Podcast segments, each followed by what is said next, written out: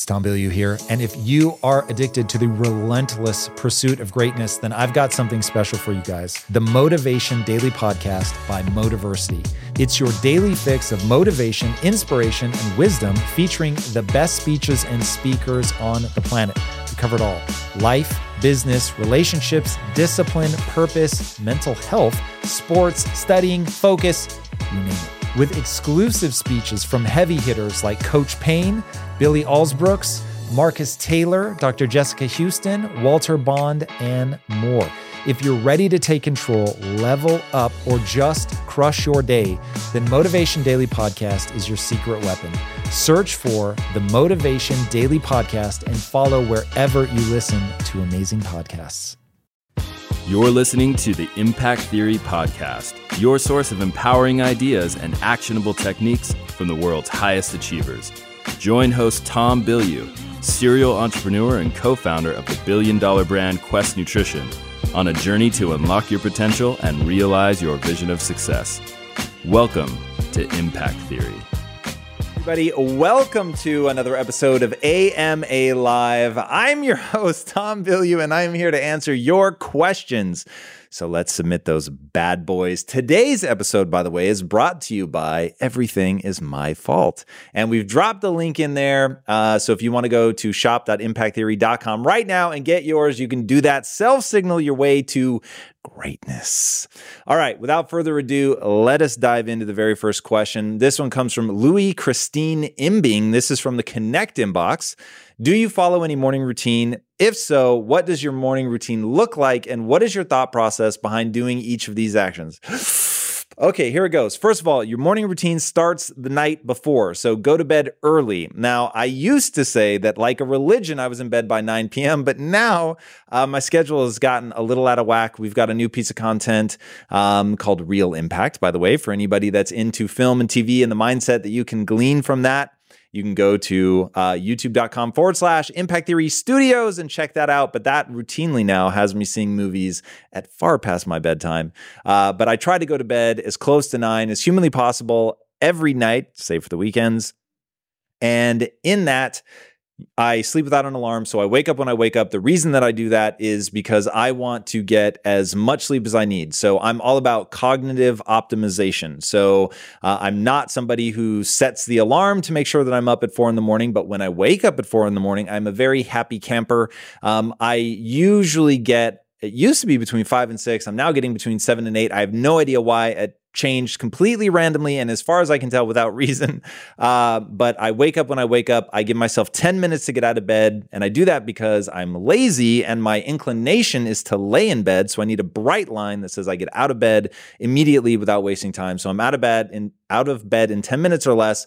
I put my gym clothes next to my bed so that the easiest answer is to put my gym clothes on. In fact, I'd have to make a conscious choice not to, which thusly would trigger um, in me a lot of um, conflict emotionally because it is my identity to immediately go to the gym to work out again partly for cognitive optimization and then also for longevity, uh, for health, and for aesthetics.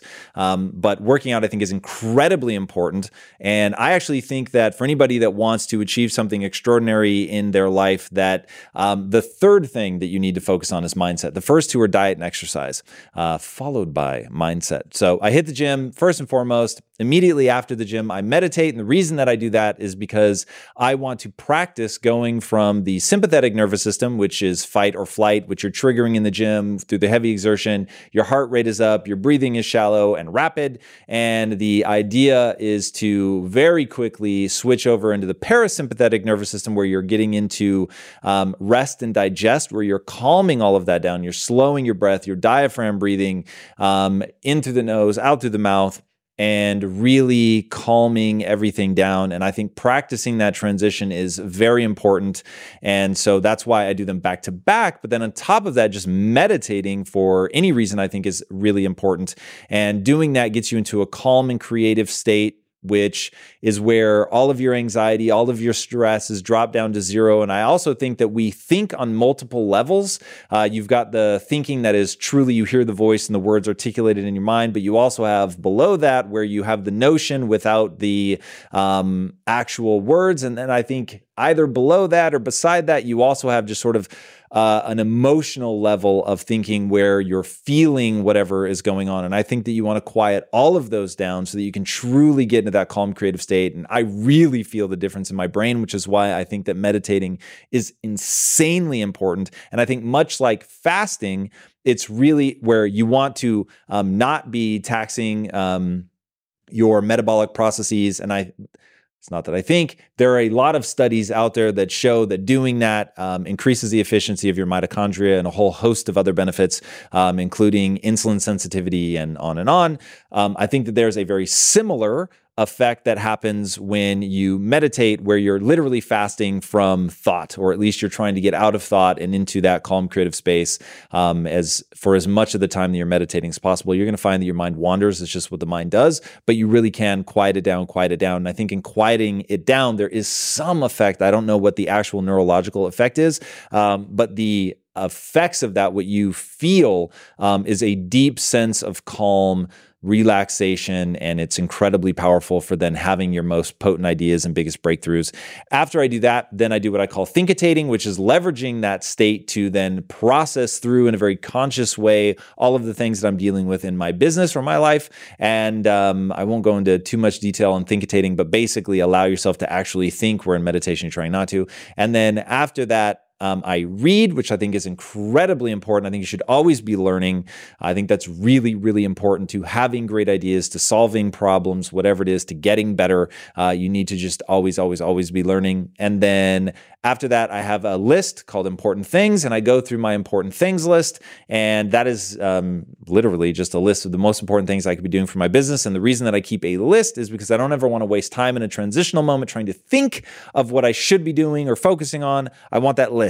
Um, also, studies have shown that journaling before you go to bed, simply by listing the things you need to do, allows you to sleep. And so, this may be one of the reasons that I have such an easy time falling asleep, is I know everything that I should be working on, everything that I've thought about is not only written down, it's in priority order. And so there isn't a cycle of my brain like remember, remember, remember, which I think is part of what keeps people awake. So there you have it. That's my morning routine. After that, then I get ready and um, I often read, by the way, because I do Audible books while I'm getting ready. I read through making my first meal, which comes after all of that.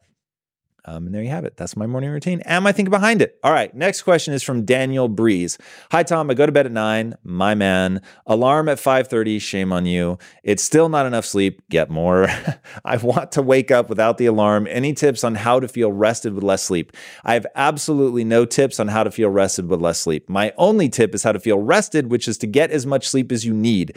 Now, while it's really annoying to me that right now I'm sleeping seven and eight hours versus my normal five and six, it is what I have to do to be cognitively optimized, and therefore I do it. Um, I won't say that I don't complain, as you hear me doing right now, but I think that it the priority remains being cognitively optimized, not being tired. I think being tired is a unique form of torture that I absolutely despise, and to get the most out of my day, to make the most of whatever hours I'm awake. I would rather be super sharp and well rested than try to wake up really early, be tired, be slow, uh, be miserable, and quite frankly, not have the ideas coming from my subconscious, which I find is slowed or even muted if I'm too tired. So while there are rare occasions where I will set an alarm, I wake up to an alarm certainly less than 10 times a year. So a year, a year.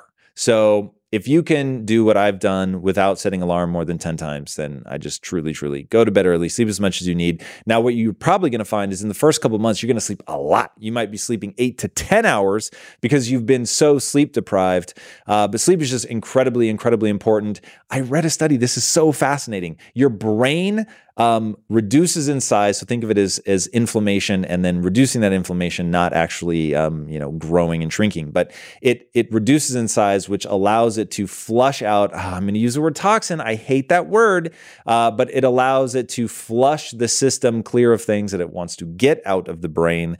And the only way that it can do that is by um, reducing that inflammation, which it only does when you sleep. So that's but one of the many things that they're beginning to uncover is incredibly potent and powerful about sleep in terms of its relationship to the brain. So I just cannot stress enough get whatever sleep you need, uh, suck it up. If you have to start going to bed at eight in order to make it to work on time, do it. If you have to go to bed at seven, do it. And I know people always push back, I need to unwind, all of that. No if you're watching me, I make the assumption that what you need is to become great. It is to really actuate and actualize all of the potential that you have latent within you and that you're trying to do something extraordinary with your life. And you're trying to do that, by the way, because it is the thing that makes you feel most alive, not because there is some moral imperative to do so. So, that's what you need to do. And the only way that you're going to be able to get that is to get your sleep. So, then beyond that, I will say eat right. Eating is massive. I don't think that exercise um, gives me more, more energy unless I take a day off. So if I've been working out like a demon and I'm in great shape and then I take a day off, on the day off, I actually have more energy. Other people say that they feel more energized from working out. That just has not been my experience in 15 years of working out. So I won't propagate that myth. Um, at least for me, um, my wife, on the other hand, does feel more energized. So, hey, there you have it. Um, but eating right, exercising, and then getting your thoughts in the right place. That and then getting your sleep. That's the only way that I know how to feel energized. All right. Next question is from Ian Grigsby. Tom, I am currently a PhD math student. That sounds hard uh, at Baylor. Congratulations. This is the first time I've tried to train my focus on one thing versus being a jack of all trades. It's as with anything good, tough. Any advice? So, yes. So, my advice is regardless of whether something is hard or not, because even something that comes easily to you, let's say that mathematics comes easily to you, or I'll use my example. So for me, um, speaking was always the thing that I got early wins in. So even when I was young, I was able to um, talk fairly rapidly, but ultimately you're getting to the point where you've maxed out your natural ability and now you're trying to push it you're trying to go beyond and that got hard as hell for me. And I spent a lot of hours practicing, practicing, always at the edge of my competence, which the real danger being at the edge of your competence if you don't have a growth mindset is it makes you feel badly about yourself, which makes you want to go into the psychological immune system and begin to protect yourself from that. So as you're doing math problems that are hard for you and really start making you feel stupid, which is exactly what happens,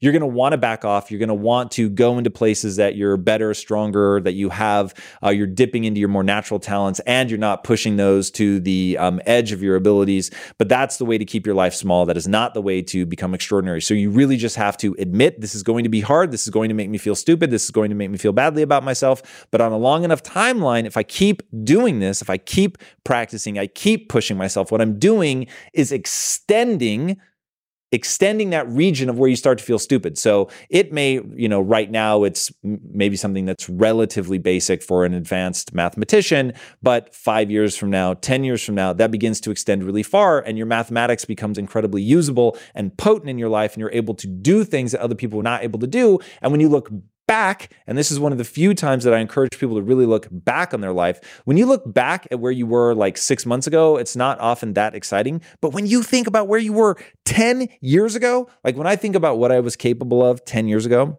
I'm embarrassed.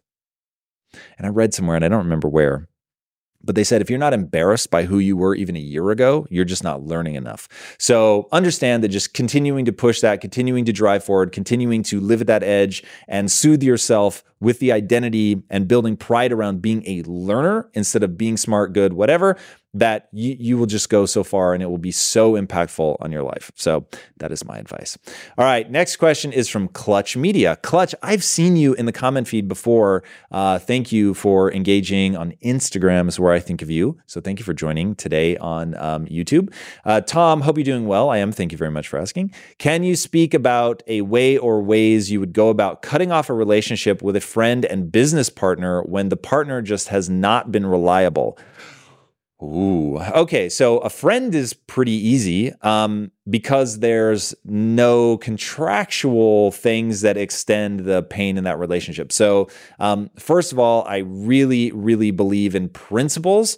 And by that, I mean that the truth is the highest value. So, um, honestly, there's only a certain ring of my friendships that are so important to me that I would employ the principles, but let's pretend that they are because I think this is the far more interesting way to look at this. So if somebody's really a part of my inner circle, and I care deeply about them and I want them in my life. Um, before I would distance myself from them, I would first just tell them exactly how I'm feeling. I would point out examples of times where I felt like, hey, I was counting on you to be there, which, by the way, I would have been abundantly clear about my expectations, wanting them to be there, whatever the case may be, that it's important to me. I would define those words. So I wouldn't just say, hey, it's important to me that you, you know, whatever, uh, come out to dinner tonight or meet me for bowling or whatever it is you're doing. I would define the word important and say, look, I'll never be abusive abusive of this. I'm not going to say this every time. I get we're all busy. Um, and so maybe it's one out of 50 times that um, it's actually important to me that you show up. But when I say it's important, um, if you're not going to be able to make it, just tell me right away so that I know I'm not counting on you, et cetera, um, and, and really define those terms. So if I've said, hey, this is important, they fail to show up, I'm going to tell them in real time exactly how that makes me feel, why that's troubling to me, um, what that you know makes me want to do, whether that's to not continue to invite them or not invest in them as a friendship or whatever, I would say all of those things. And so being really truthful, being really open, being honest, being direct, um, I think is is the only way to have a truly deep and meaningful relationship. Um, so I'm of the ilk where I have um, a lot of acquaintances and I have very few real deep friendships. And those real deep friendships are the people that I really deploy the principles on. I explain to them what the principles are. Uh, if you want to read them for yourself, read Ray Dalio's principles. I think that they apply not only to business, but to personal relationships. In fact, I've deployed the principles nowhere more profoundly than in my marriage. Uh, so check it out but yeah so having that high level honesty i think is really really important um, and then if they're not living up to it then i would just be honest about that and say, look, I get it. Maybe that you're too busy for this. And I totally understand. And meeting them with compassion, by the way, and not being passive aggressive or a dick about it. It's like, look, either they're, they just don't see friendship the same way that you do, or it's not as important to them in that moment, or, or they're just not that into you, uh, which I think applies to friends as well. So, and, you know, just without uh, being weird or harsh, I would, you know, enjoy what time that I have with them if I want to continue to invest in that friendship. And then I wouldn't expect anything beyond that. And that's something that um, I think is is really important is to understand where people fall on the spectrum of your friendship um, to meet them where they are, to enjoy them for what they have to offer, not expect them to be more than they want to be or are capable of being. Um, and yeah, so if it's just somebody that dips in and out of your life, but they're fun to be around, then enjoy them for that and don't expect them to be more. Um, and then if they're in that range and you just don't want to spend time with them because you're not getting anything out of them, then simply stop spending time with them.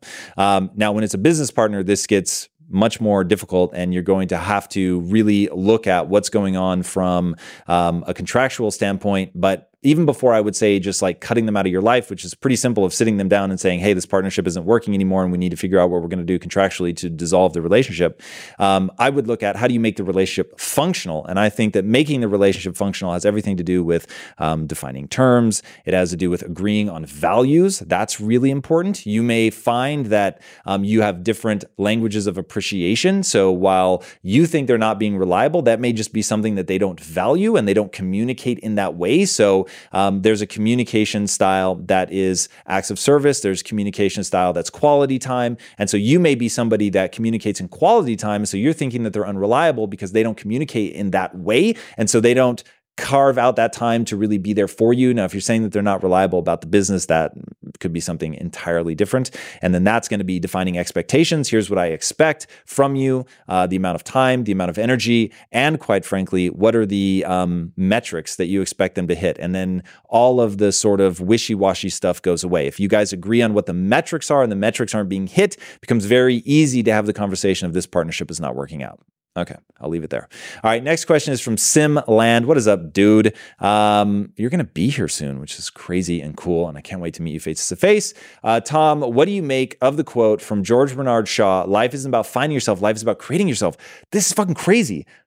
I just did this on Alexa.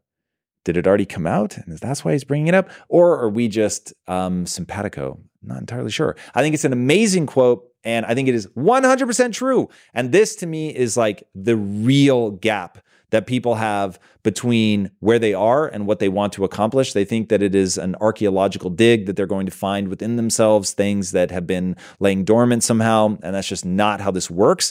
Um, you're going to craft yourself. You're going to have a vision of the person that you want to become. You may even have a model of somebody who's like that, somebody that you look up to, somebody that you inspire to be like. And you're going to map out your life, your decisions, your beliefs, your actions, everything on what you believe is going to get you to that state. Um, and somebody I was just talking to, who was it? And they said that when you, um, what you need to do is describe what success looks like. Like, what would I be saying as I'm describing to somebody this thing being successful? I think it was Ray Kurzweil. And then back into that. So, if the press release, if you will, of this success were XYZ, like what would I need to be saying and writing into that press release and then actually go and act in accordance with that? That to me is how you become the person that you want to become is what does that person act like? And then start acting like that. So um, i don't think it matters who you are. I don't think it matters what situation you were born into. I don't think it matters what your natural talents and inclinations are. I think it only matters what you craft into your life. I think excitement can be crafted. Um, i think that love can be crafted. Now because i know that that one is controversial and slightly misleading i think all of this stuff starts from a flicker of interest. And then, like with my wife on our first date, I was like, whoa, this chick is super interesting. Now, I don't believe in love at first sight. It certainly was not love on the first date.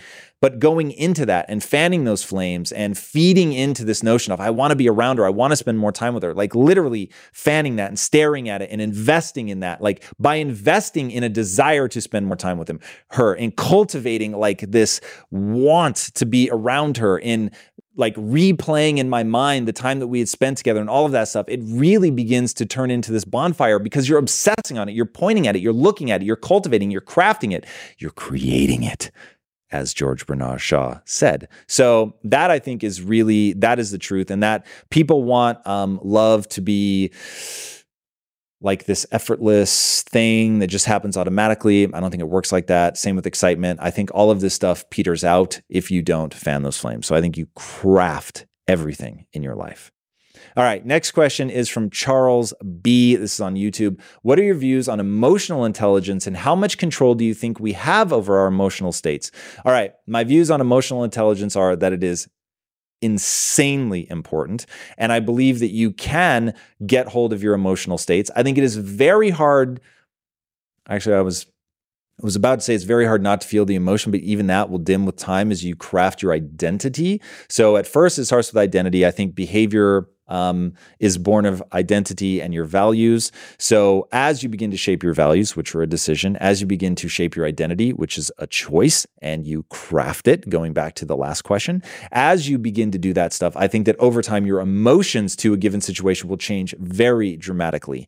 Um, so, that's that is an important thing to recognize. And then I think that by um, developing your self awareness, by understanding that you're having an emotion, processing it in real time, saying, okay, I'm having this emotion. What is this emotion? What is the cause of this emotion? And really, at the cause level, being willing to admit when it's um, insecurity, pettiness, jealousy, whatever the case may be, being able to really truly admit whatever deficiency, inadequacy, um, just general lameness that exists in your personality. Like, if you're willing to be honest about that, then you can go, okay, what is it um, that I'm lacking or believe I'm lacking or whatever that's causing me to have this cascade? And if you can nip that in the bud by changing your identity, your values, whatever, your belief system, all the things that make that up, um, because you want to change that because you think that whatever emotional state you're having is disempowering, um, then you can diminish the amount of time that you experience that. And the idea being to start recognizing the emotion very fast, um, recognizing what it is, the cause and addressing that cause through what I call the mental pachinko machine, which is a belief system of things that take a negative belief, an insecurity, jealousy, pettiness, whatever, and turn it into something positive. Um, getting very good at that and my goal with myself, and I'm definitely not 100% at this, but um, I've gotten so much better over the years, is to not even let that emotion register on my face. So I may feel it, but so quickly the Pachinko machine takes over and I flip that negative thing into something positive. So um, that's very important. I think that Humans can get insanely good at that, and you will be shocked at how many emotions you can get control of um, and flip or use them as a trigger for an empowering behavior. So you may have an insecurity, that's the emotion, but you use that emotion as a trigger to trigger an empowering behavior. So I'll give you an example. Um, maybe a slightly weak example, but when I'm at the dentist, uh, that shit hurts. Even when they numb you, like even if they're just cleaning your teeth, that shit hurts. Uh, and I hate that. It's such a weird pain. So I find that that pain triggers this like desire to recoil, to get out of there, to curl up on my mother's lap and cry like a baby. Uh, but I use that very negative emotion, um, which does not make me feel good about myself, to literally lean into the pain, to open my mouth wider. And then in doing that, that makes me feel proud of myself that I'm not shying away from pain, that I'm not slinking away from it. And if I'm willing to do it on something that is obviously positive, make sure that you have healthy gums and teeth, uh, then I will do it in other areas of my life where it's also empowering. So um, that is one example. I don't know why that one came to my mind right now, uh, but that's one example of ways that you can flip something that starts as this negative recoil, want to get away from, and turns it into something empowering. All right. You guys know I have a very strict diet that I stick to, except for very special occasions. And I do that so that I can bring my best every day to what I'm doing. And a big part of that strict diet is high quality animal protein and my go to source of trustworthy meats and seafoods with no added hormones or antibiotics ever is ButcherBox. ButcherBox is a premium meat subscription service that delivers 100% grass fed beef, free range organic chicken, pork raised crate free and wild caught seafood all directly to your door. I cannot recommend ButcherBox enough. When you eat ButcherBox, you are giving your body the best possible building blocks to work with so you can reach your full potential. You've got to take care of yourself at a cellular level if you want to hit your peak consistently. So ButcherBox is the key. Sign up at butcherbox.com slash impact and get our special deal. ButcherBox is offering our listeners a free for a year offer plus an additional $20 off. And that means you can choose salmon, chicken breast, or steak tips free in every order for a year. Sign up today at butcherbox.com slash impact and use code impact to choose your free for a year offer.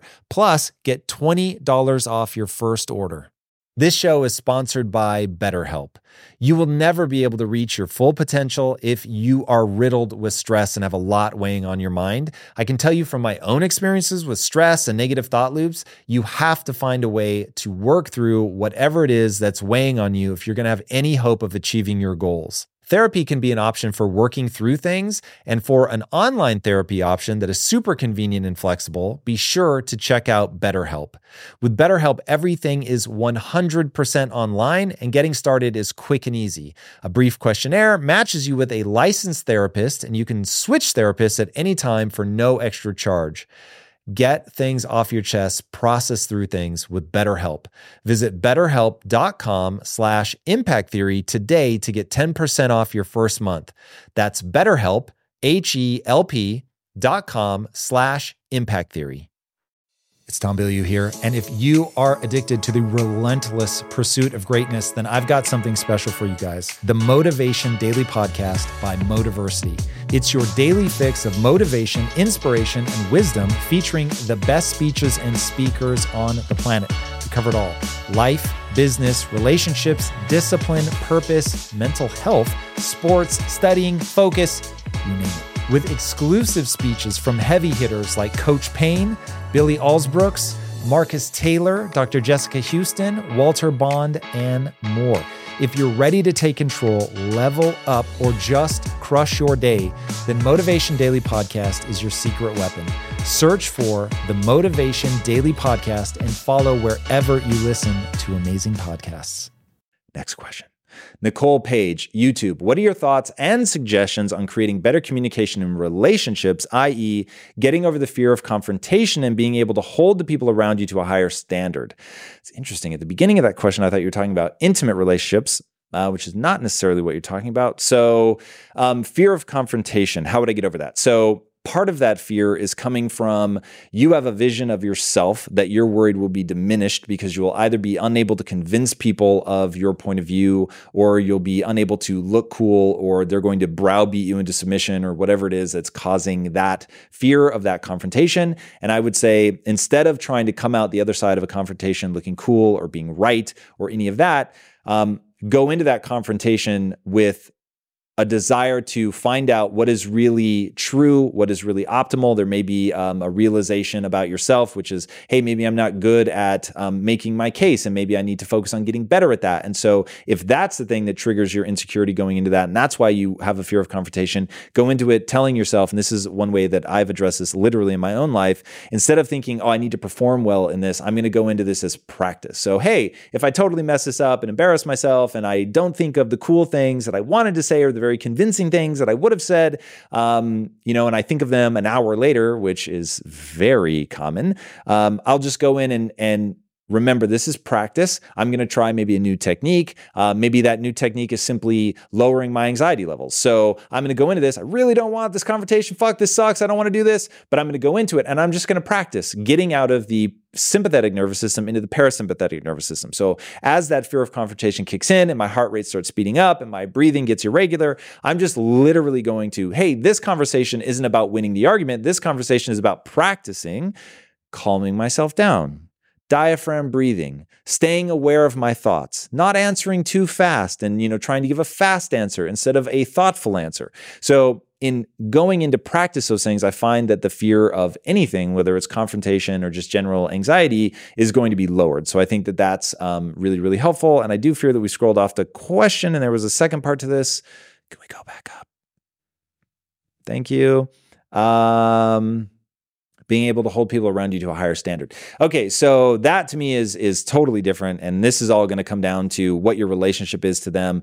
Um, sadly, in a business environment, depending on where you are in the company hierarchy, you may not be able to hold people hold people to a higher standard. You can certainly set a high standard through your behavior. And that's what I would encourage you to do. And I think that people over time always rec- recognize the high performers. They certainly recognize the people that are actually making things better. Even if people are just blanket stealing your ideas, if you've got enough good ideas that they want to steal from you and they're actually paranoid of being without you and they have fear of loss and you've gotten that good at generating amazing ideas or moving things forward or whatever, um, that won't go unnoticed. So you've got a lot of leverage if you're able to generate those kinds of ideas. It puts you in a position of power. Um, and while not always easy to figure out the political maneuverings to move up and around somebody that's just stealing your ideas, um, it starts with being so good that they fear losing you. So um, I would focus on that. So lead by example. Um, and yeah, when you're the one that's delivering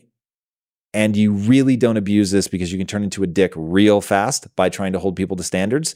Um, but when your standard is like miles above everybody else, and you, in a super optimistic, pleasant, um, and encouraging way, say, "Hey, like we can accomplish XYZ, if we all do XYZ, um, that's probably the way to do it. And if you're leading from the front and taking the hard jobs and really charging in everything with an amazing attitude and always trying to inspire and motivate those around you and be super encouraging, I think you'll find that people rise up to that. It's just fucking good leadership. All right, next question is from Samrat Sengupta. Hey, Tom, there is absolutely no goal in the world that fires me up to go after it. No passion, nothing. Any suggestions?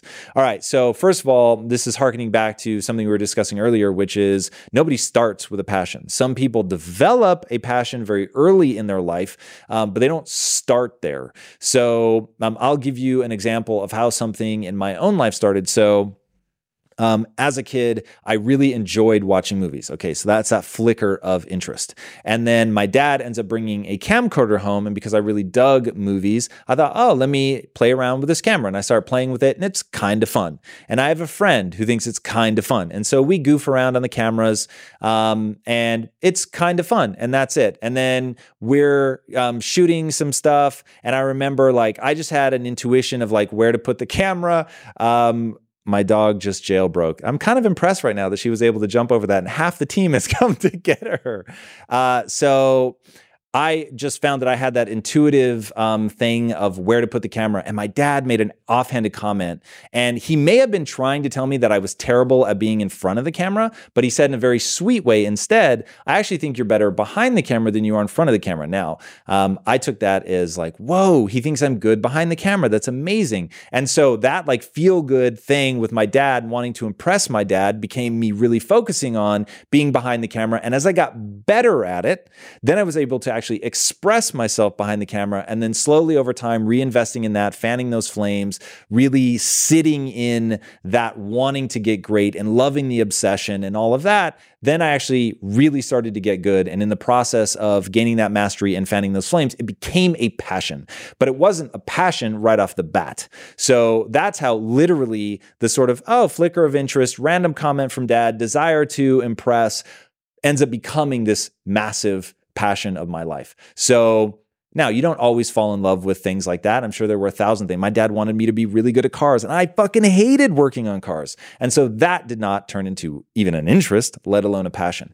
But when you get good at that process of cultivating that, creating that, fanning those flames, investing in it, understanding the power of obsession, that obsession is a choice, that it starts with something that merely like interests you, then that turns into capturing your imagination through engagement and then you fan those flames and it really becomes a passion. So just because you don't have one now doesn't mean that you couldn't find one, but you're going to have to invest. You're going to have to invest in forcing yourself to embody excitement over something, sort of exaggerating it. And there's all kinds of studies that I could um, talk about, but I will give you one brief thing, which is that there is a mechanism in the mind where whatever your reaction is, however big it is, however theatrical your reaction is, your brain goes, oh, it must have been worth that reaction, which is why when people get really pissed off, they only further invest in that they were truly wronged or whatever. So if you do the same thing with excitement and embody that excitement, push that excitement out, share that, try to radiate that excitement, you'll find that your brain goes, Whoa, this must have really been worth that level of excitement. So that thing that only started as an interest really becomes something. All right, that's enough on that.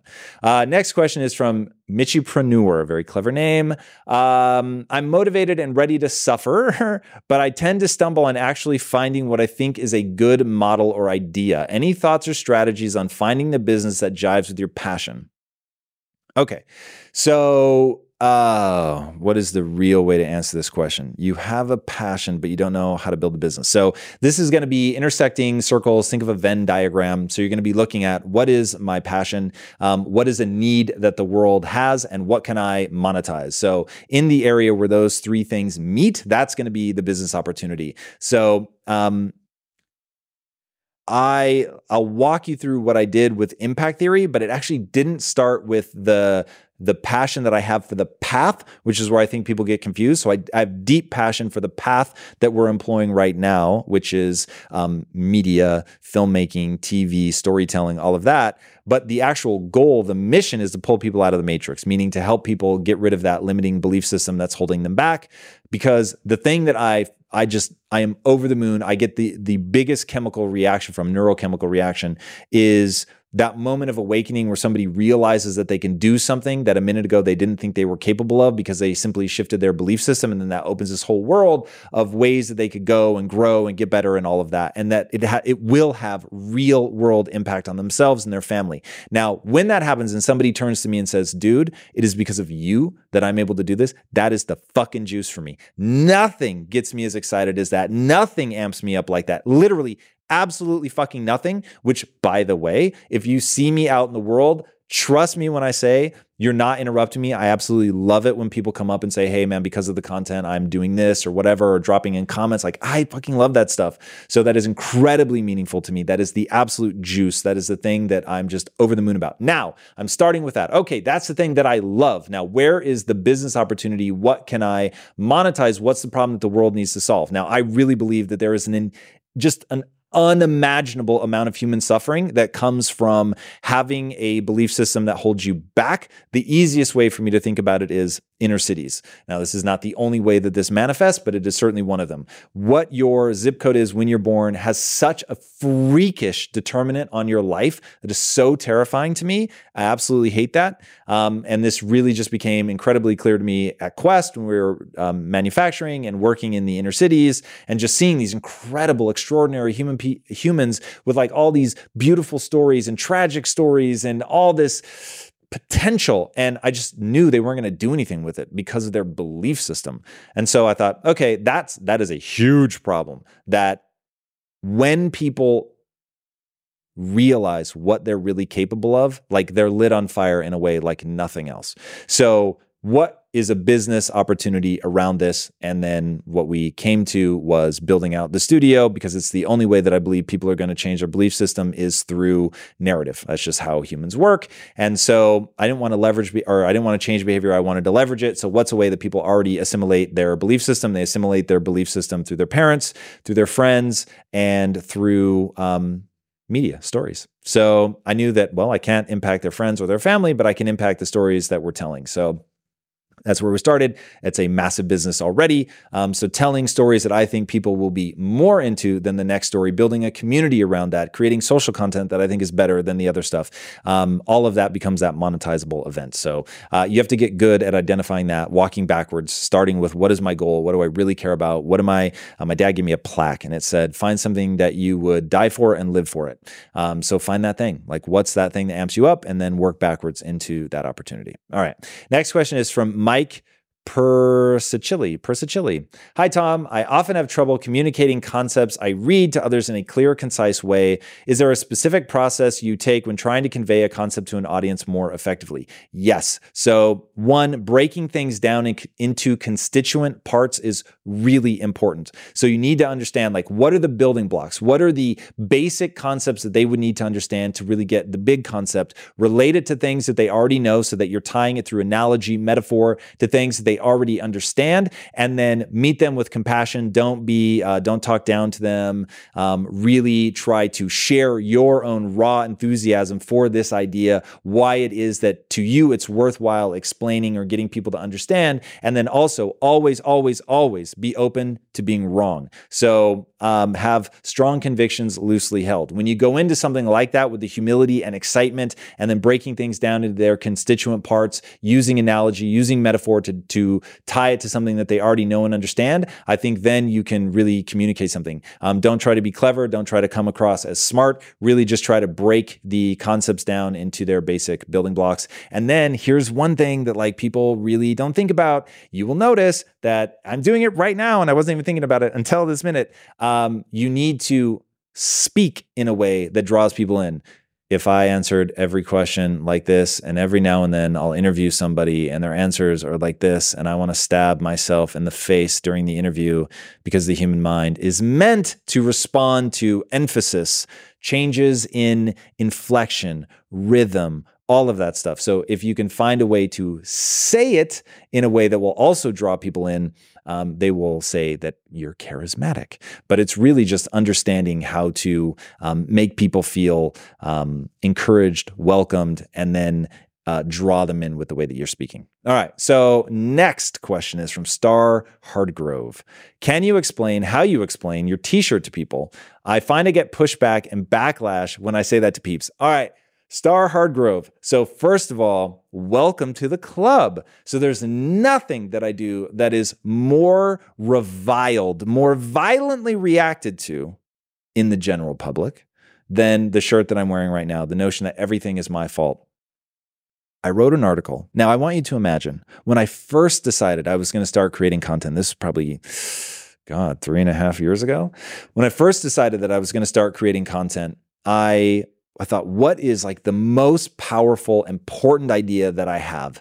And I'm going to start with that. I'm going to write from that position. And the thing that I came up with was this article about how if I were hit by a drunk driver, I would blame myself. And I go into all this detail about like how the situation ends up. So I'm literally like, there's nothing I could do. And that I knew any sane person would say when I asked, whose fault is that accident? everybody insurance companies, everybody is going to say, oh, dude, this is a drunk driver's fault, 100%. So when the punchline came, that it was my fault. I thought people are going to be liberated. They're going to realize, oh my God, this makes so much sense. Because if I take ownership, even in that moment when everybody else is going to say, no way, that's not your fault. If I take ownership in that moment, I'm in power of everything in my life. I'm, while I may be a victim, or why I may be victimized, excuse me, I'm never a victim. And that choosing to play the role of the victim is my choice. And I can even in that moment choose to be empowered to remember that I could have done something differently, including not getting into a car, that I'm always in control the backlash I got on that article, which I was trying to give people the gift that had taken me from scrounging my couch cushions to find enough change to put gas in my car to building a billion dollar business. Like that was the thing. That was one of the biggest breakthroughs that I had. It was one of the most important realizations ever that I think anyone can have. And people flipped the fuck out.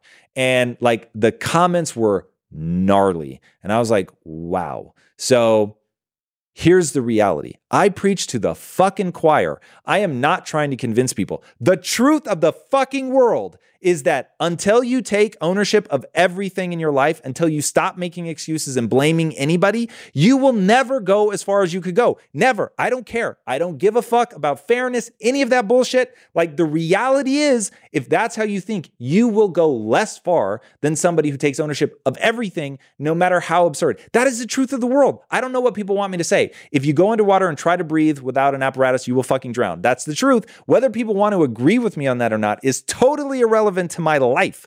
So it's a very energetic way of saying I don't try to explain my t shirt to people.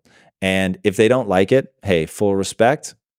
The response that I just gave you, I would never give to somebody because I actually feel bad that people are stuck there. Like the whole point of impact theory is to make content that hits people, not the social content to make narrative content that somebody who is antagonistic to change, who's antagonistic to a growth mindset, lives in this world that we create, these stories that we tell, and they admire the characters and they watch the characters go on a journey and they learn a lesson of empowerment from those characters that makes it impossible not to begin to adopt that belief system because they see how powerful it is but I don't spend time trying to convince people, explain it, nothing. This is my bat symbol in the sky. And I wear this shirt not to convince anybody, but to find the person who walks up and says, I totally agree with that. And then I know that person is my people. They are part of my tribe. And I want them in my life in some way, shape, or form. So don't worry about convincing people. Meet them with compassion. Don't, don't proselytize or any of that. Understand that a fixed mindset is its own punishment um, and simply wear it to remind yourself of something powerful and to find other people who think like you think. All right. Next question from X Bouncers. All right. Hey, Tom, what would your advice be for a 24 year old who just went back to college and is trying to optimize their schedule, developing good organizational skills such as writing things down? Um, so, if you strive to perform your best in life, bringing your energy and abilities into everything you do, then it only makes sense that you would want to be out on the road with that same power, agility, and performance that everyone expects from you.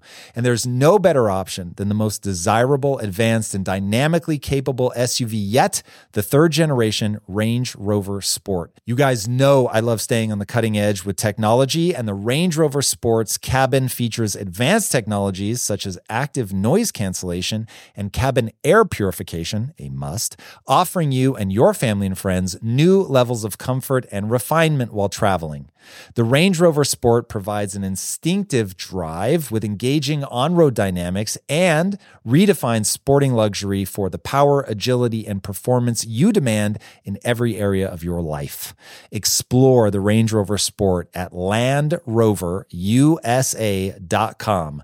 That's LandRoverUSA.com beyond my morning routine. So, the things that we've already covered in this episode, and I'll run quickly through them cognitively optimized, which means getting sleep, work out, eat right. Those are massive. Write everything down. Sounds like you're already on top of that. Schedule your time. If it's not in your calendar, it is not a priority. So, start scheduling your days, and you will see proof positive, what you actually think is important, because it is the things you will actually give time to.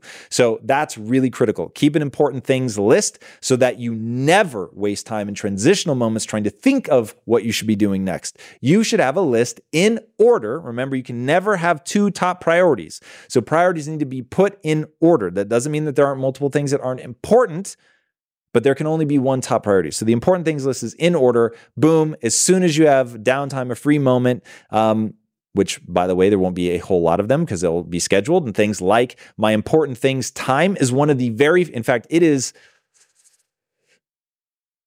it is almost always the very first thing that I schedule. So my schedule right now through the next several months has important things already blocked out of my schedule. So if you look at my schedule, like for today, it's fucking mayhem. But the thing that I put first would be important things. So as you look out, the farther you get away from the current day, the less and less things are on my schedule, but there are already huge blocks for important things. Now, important things with the air quotes is that list that I have of the most important things that I could be doing to move the business forward. Keep that list, whatever it is, what books you should be reading, things you should be studying for, um, you know, based on your class load and all of that. And then as soon as you have time that you haven't already scheduled, or when you hit a block that's scheduled for the important things, that you just then go down that list. All right. So uh, that's my advice. Next question is from Jeremy Stickney. Hi, Tom. How do your goals shift from ending? How did your goals shift from ending metabolic disease at Quest to focusing more on the mind and pulling people out of the matrix and starting impact theory? What was your thought process?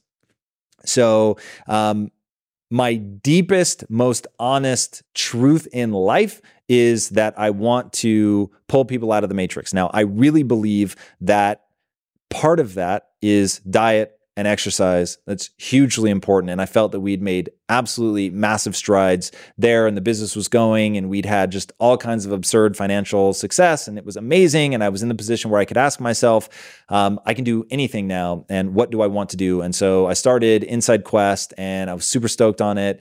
And people were asking, why the hell is the protein bar guy talking about mindset that's super fucking weird? Um, my partners didn't share the vision for that either. It was going to be very expensive to um, execute against that to make the brand of Quest flexible enough that it could incorporate mindset. I'd be dragging my partners along on that journey, which isn't fair to them. And I have deep concerns about any brand's flexibility and um, getting uh, the the great irony, and this will explain the struggle. The great irony of my life. When I was at Quest, people were like, "Why is the protein bar guy talking about mindset?" Now that I've done impact theory, we're about to launch a new show called Health Theory, and we're not going to be able to launch it on my channels because people want to know why is the mindset guy talking about protein bars. So, oh, the fucking irony. So brands are a thing. They people go to a brand for certain things. They like you guys think of me in a certain way. You think of me all about mindset. That is one part of my personality. And that is certainly the core central focus of the brand of impact theory and the brand of Tom Bilyeu. But that is not the sum total of my existence, the only thing that I focus on, all of that. So getting people to understand a brand in a much broader context, I think is probably futile. And so rather than trying to do that, I realized that if I was going to do the thing that is most honest and um, the thing that makes me feel most alive, which is pulling people out of the matrix, I had to spin it off as a separate brand. And so here we are.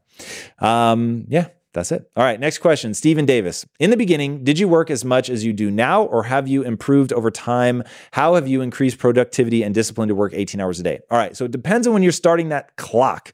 Because when I was um, just out of college, I was insanely lazy and I'm so embarrassed. And I never, I actually don't want myself to lose sight of how lazy I was, nor do I want people who follow me to lose sight of how lazy I was because I want people to understand you can become anything you want to become. You create who you are, you don't discover it. Talked about that earlier. So that is really, really important. But I used to be insanely lazy. Now, as I began to change my identity and strive to become the person that I wanted to become instead of focusing on who I was, then I realized that being lazy and giving into that was not going to take me where I wanted to go. It didn't make me feel more alive. And so as I fed into the things that made me feel alive, as I fanned those flames, as I changed my identity, made demands of myself, altered my belief system, and really began to invest emotionally by rewarding myself for my ability to go hard, to work, to push forward on things that I really believe in, to invest in things that make me feel alive, to make the demand that the thing that I'm working my ass off for is something that I really believe in. And that's why, man, do not follow me nor listen to my advice if you don't love what you do. Because if you don't love what you do and you work 18 hours a day, you are a fucking fool and you will hate your life and you will look back with nothing but regret. So, the last thing I want is somebody to take my advice on the surface and miss the part where I say, find something you would die for and live for it. Make the demand that the way you make your living, the way you earn your money, is doing something that you care deeply about, that gives you more energy than it takes. Now, if you have all of that in place, you cannot accept weakness from yourself. You need to be pushing forward. You need to make huge demands of yourself because that is how you will optimize your abilities. That is how you will actually uh, um, actuate your potential and do the things you want to do. And gaining skills and getting better at something is what's going to allow you to actually have the kind of impact that you want to have. Now, when you have that core, when you understand that the harder you work, the more reverberations you can have in the world. Remember, my very definition of power is you close your eyes, you imagine a world a world that is better than the one you currently live in, one that you want to be real. And then you open your eyes and you have the ability to make that world come true. That's power. That is power. And if you want to cultivate that power in your life, it comes down to busting your ass to gain skills that matter to you and live in service not only of yourself, but of other people. So that's how I increased my productivity and discipline because I care about what I'm doing. It makes me feel alive. It makes me feel energized. It is exciting. I wake up excited to see if I can pull this off. I wake up excited to work hard to get better because I know that it actually has real world implications. So I didn't start this way. I don't think anybody does. You have to cultivate it. You create this stuff, and it all starts with cultivating that passion. All right. Next question is from Dr. Jack Callahan. How can I deal with an insecure mom, mom technically, and aggressive and stubborn stepdad who both say I'm the worst part of the family? Should I be selfish and focus on myself? I also use the 80 20 and it's amazing. Okay, that's awesome. So 80 20, 80% of your time in the beautiful, the things you're grateful for, all the things you're trying to make come true in your life, 20% chip on your shoulder, fuck you, I'm going to succeed no matter what anybody says, dark side. Never spend more than 20% of your time there, becomes super corrosive.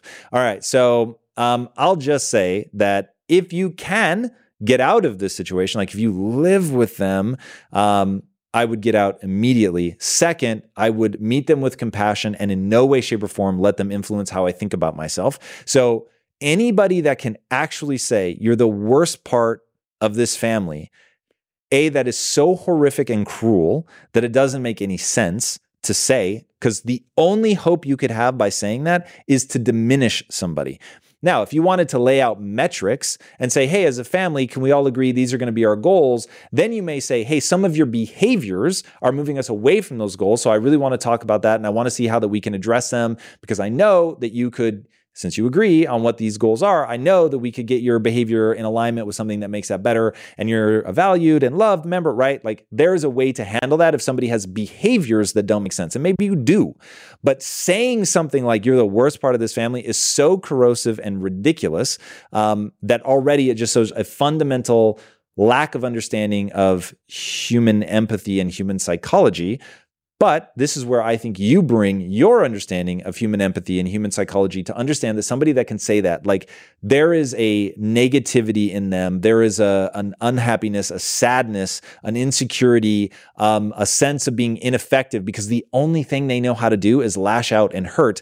That I I would meet them with compassion. Now, I would meet them with silent compassion. I'll be really fucking honest with you because I'm not going to try to convince them. I'm not going to argue with them. I would be uh, like water, and so if they tried to push me, uh, it's very hard to push water. So I would yeah, I would just let that roll off me. And I think you have to get very good at that, at understanding what people are capable of, at understanding where they are mentally, emotionally, um, and not try to worry about convincing them. I don't fall for the impossible to please father routine, um, which I know a lot of people do, but that is not something that resonates with me. So when I realize that somebody is impossible to please or that they're broken in their own ways, I don't spend my time trying to convince them uh, of my worth or anything else. It's I will love them for what they have to offer. And I think that totally writing off your um, mom would be very, very difficult for you. There's just something hardwired in us to make that next to impossible. Um, but I certainly wouldn't expect praise from her. I would not allow her to um, hold any of my self worth or anything. Um, and you you have to totally detach yourself from that. It is not easy. There is much sadness that's going to be around that, but I think that it is absolutely imperative um, that you not take her opinion of you seriously. Now, separate the message from the messenger. If your mother ever has, even in a hateful way, something that is real and something that you want to address in your life life, don't be afraid to stare at that, accept that, and make that change and grow and get better. Um, but if she's saying things like you're the worst thing, worst part of the family, chances are she's never going to recognize your improvement. So don't improve in the hopes of getting approval from her. Don't improve with the hopes of getting uh, approval from her. It just won't work. All right. Um, we have very little time left. Probably time for one more. Question from Mia Jaffrey. Hi, Tom. How do I maintain faith in myself when the people in power in my field have very low trust in me, even when I have proved my ability multiple times? All right. So, here's the reality of being so good that they can't ignore you. If they're ignoring you, then chances are you haven't proven yourself as far as you think you have. Um, and so that's the reality. I would highly encourage you to watch Genius, um, the story of Albert Einstein, season one. Um, what he does when the establishment tells him that he's like a total jackass and he doesn't know what he's talking about and he barely passes college and everybody just thinks that he's this flighty guy and he can't get a job at a university and so he's working as a patent clerk. Watch what he does to get acceptance and become the Albert Einstein that we all know. He doesn't publish one groundbreaking um, theory. He publishes like three or four in the span of something like 18 months. They end up still to this day being the most important documents um, or breakthroughs in physics. And it's like he did it literally because he had a chip on his shoulder and people wouldn't pay attention. And so he had to go that far to prove to people beyond a shadow of a doubt that he was a real deal, that he had insights that people weren't taking seriously. So my thing is, if you haven't gone that far, if you can still be ignored, if your detractors have enough ammunition to shut you down, you just haven't gone far enough. And I get it. That is not what people want to hear, but that is the God's honest truth, man. If you can be ignored, then by definition, you haven't gotten so good that you can't be ignored. Focus all of your time and attention into getting better skill acquisition. It is the only thing, the only promise I can make you. If you focus all of your time and energy into the beauty, the joy, joy, the wonderment of skill acquisition, not from a dark or negative place, but focus on how awesome it is that as humans we can get great at things. It's the one decision you won't regret. It is five years, 10 years down the road, whether that group of people ever recognizes you or not, you will become so much better. So focus all of your time and energy there and don't be afraid to look for another job if people in your world don't recognize you. And if it's people industry wide that don't recognize you, then we're back to the Einstein problem. You just haven't gone far enough yet. All right that's it. Thank you guys so much for joining me. As always, I love that you guys are submitting your questions. And today's episode was brought to you by Everything is My Fault. Go right now to shop.impacttheory.com. Get your self signal your way to greatness. And if you're in the YouTube feed, we've dropped the link into the comments. Uh, so go check it out. And until next time, my friends, be legendary. Take care.